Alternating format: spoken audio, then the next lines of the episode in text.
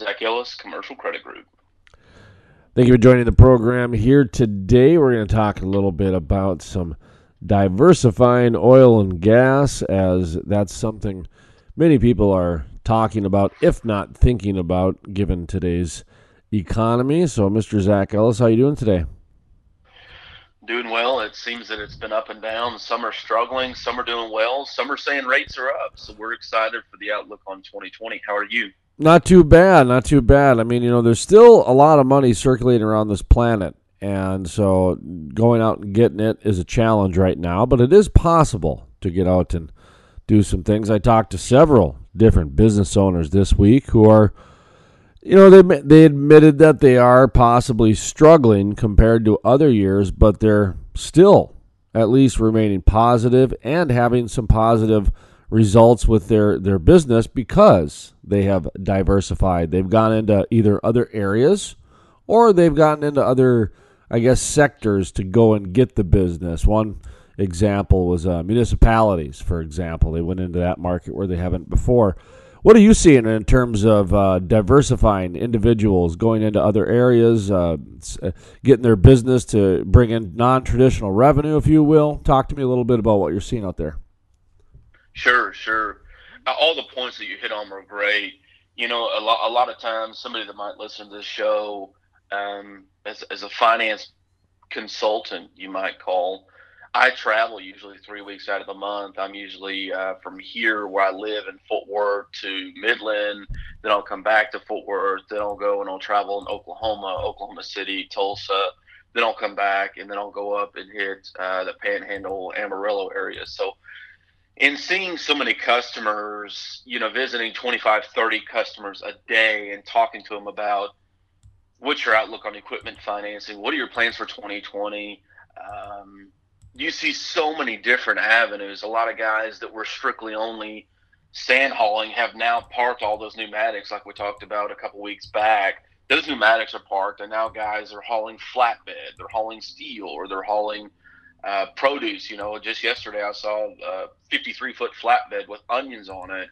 We're seeing the refrigerated freight, all the produce, the seafood, the meats. Um, there's there's a lot more diversification to a guy's business because at the end of the day, he still has to survive and keep the lights on. But somebody that is out there in the field and talking to businesses and visiting with them and seeing financials there's so many different types of businesses. Actually, as we speak right now, uh, I'm working on refinancing a group of tow trucks for our customers. So if you're listening to this, it's not just over the road trucks, it's not just vocational trucks. We do vocational, over the road, tow trucks, heavy haul trucks, construction equipment, whatever you may be looking at.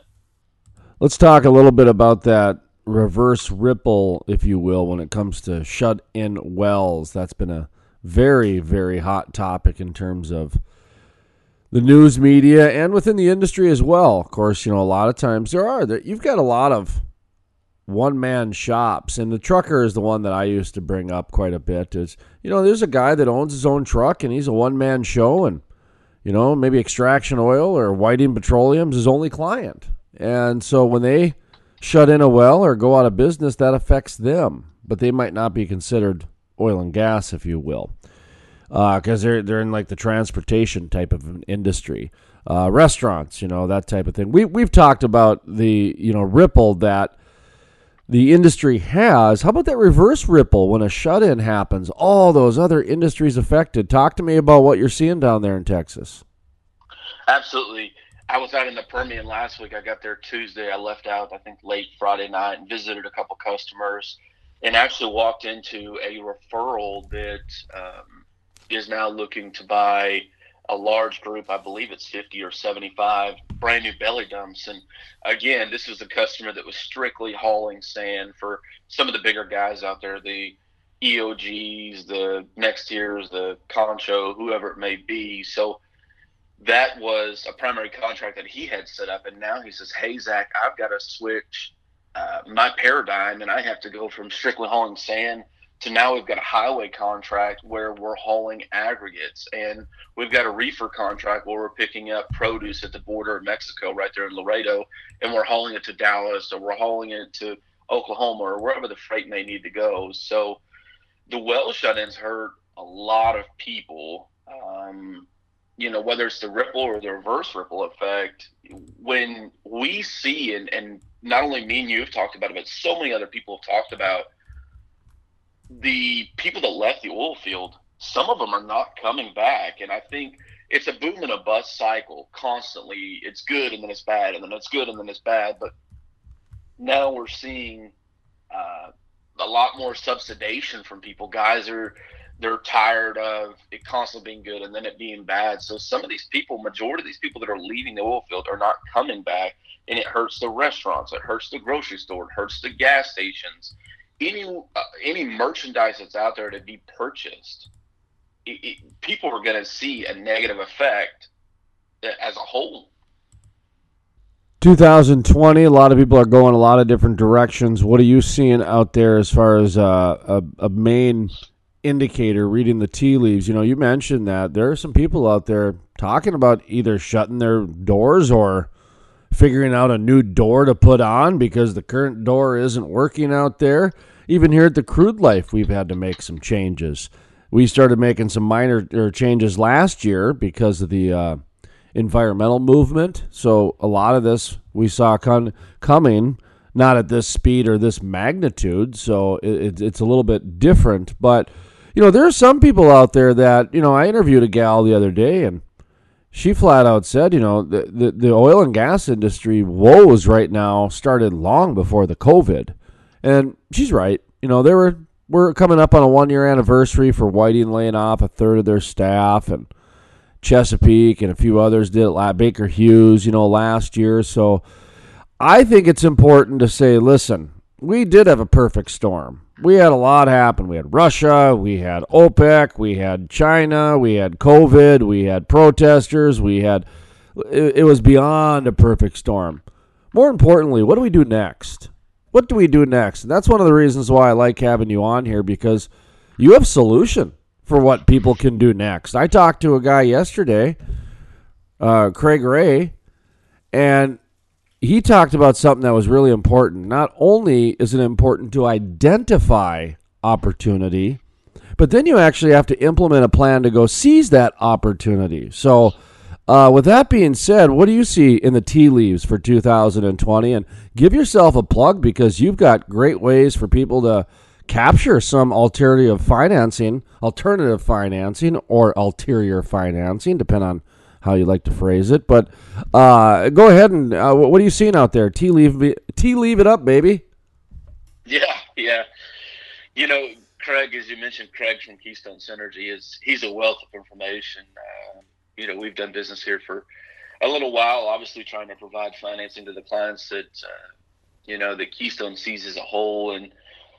Craig has has a good message to share. He, he, I think he saw essentially the writing on the wall, if you will, in diversifying his business, not only in oil and gas as a manufacturer, but now he's into the crane division. He does the sand silos, and I think he's got a couple other different avenues. I let him speak on that. But 2020, here lately, since the beginning of the year, after oil and gas prices dropped, and then it was the COVID deal, and then everybody was in a rush to try to get PPP money and SBA loans and 501c3 loans and uh, refinancing debt. I think more now than ever, nothing has changed personally for me as far as traveling. If anything, I'm out traveling more because I know this is a time that customers need an answer. They they need a solution to a problem and not a means to an end. And I can't stress that enough. If you're listening to this, evaluate where your financial stand at. Evaluate the assets that you have and put a value on it and say to yourself, you know what? if I have 10 assets and I owe a million point two on it, what can I do to A, refinance my debt and lower my payment? But B, if worst case scenario, if everything was just to, you know, shut down, how much money can you pull out of that asset? Or are you going to be upside down and are you going to owe somebody money to pay off that loan? Or, you know, is bankruptcy near if times are really tough? I feel like this is a time where – people need an answer. There's so many more deals that we're working on that are refinance deals, whether it's five hundred thousand dollars in debt or it's eight, you know, eight point five million dollars in debt. That's a deal that we can look at and we can provide an answer and say, hey, these are your options. Because at the end of the day, yeah, everybody I visit tells me the same thing. Hey, Jason. Hey, Zach. I've already got a relationship with my personal bank. We've been banking there for 40 years. Hey, you know what? I completely understand. Just want to be a secondary source. Talked to a guy last week in the Permian. Company did $24 million last year. Not a huge company, but he did $24 million and he had his niche deal. But he says, Zach, I've got a relationship with my bank.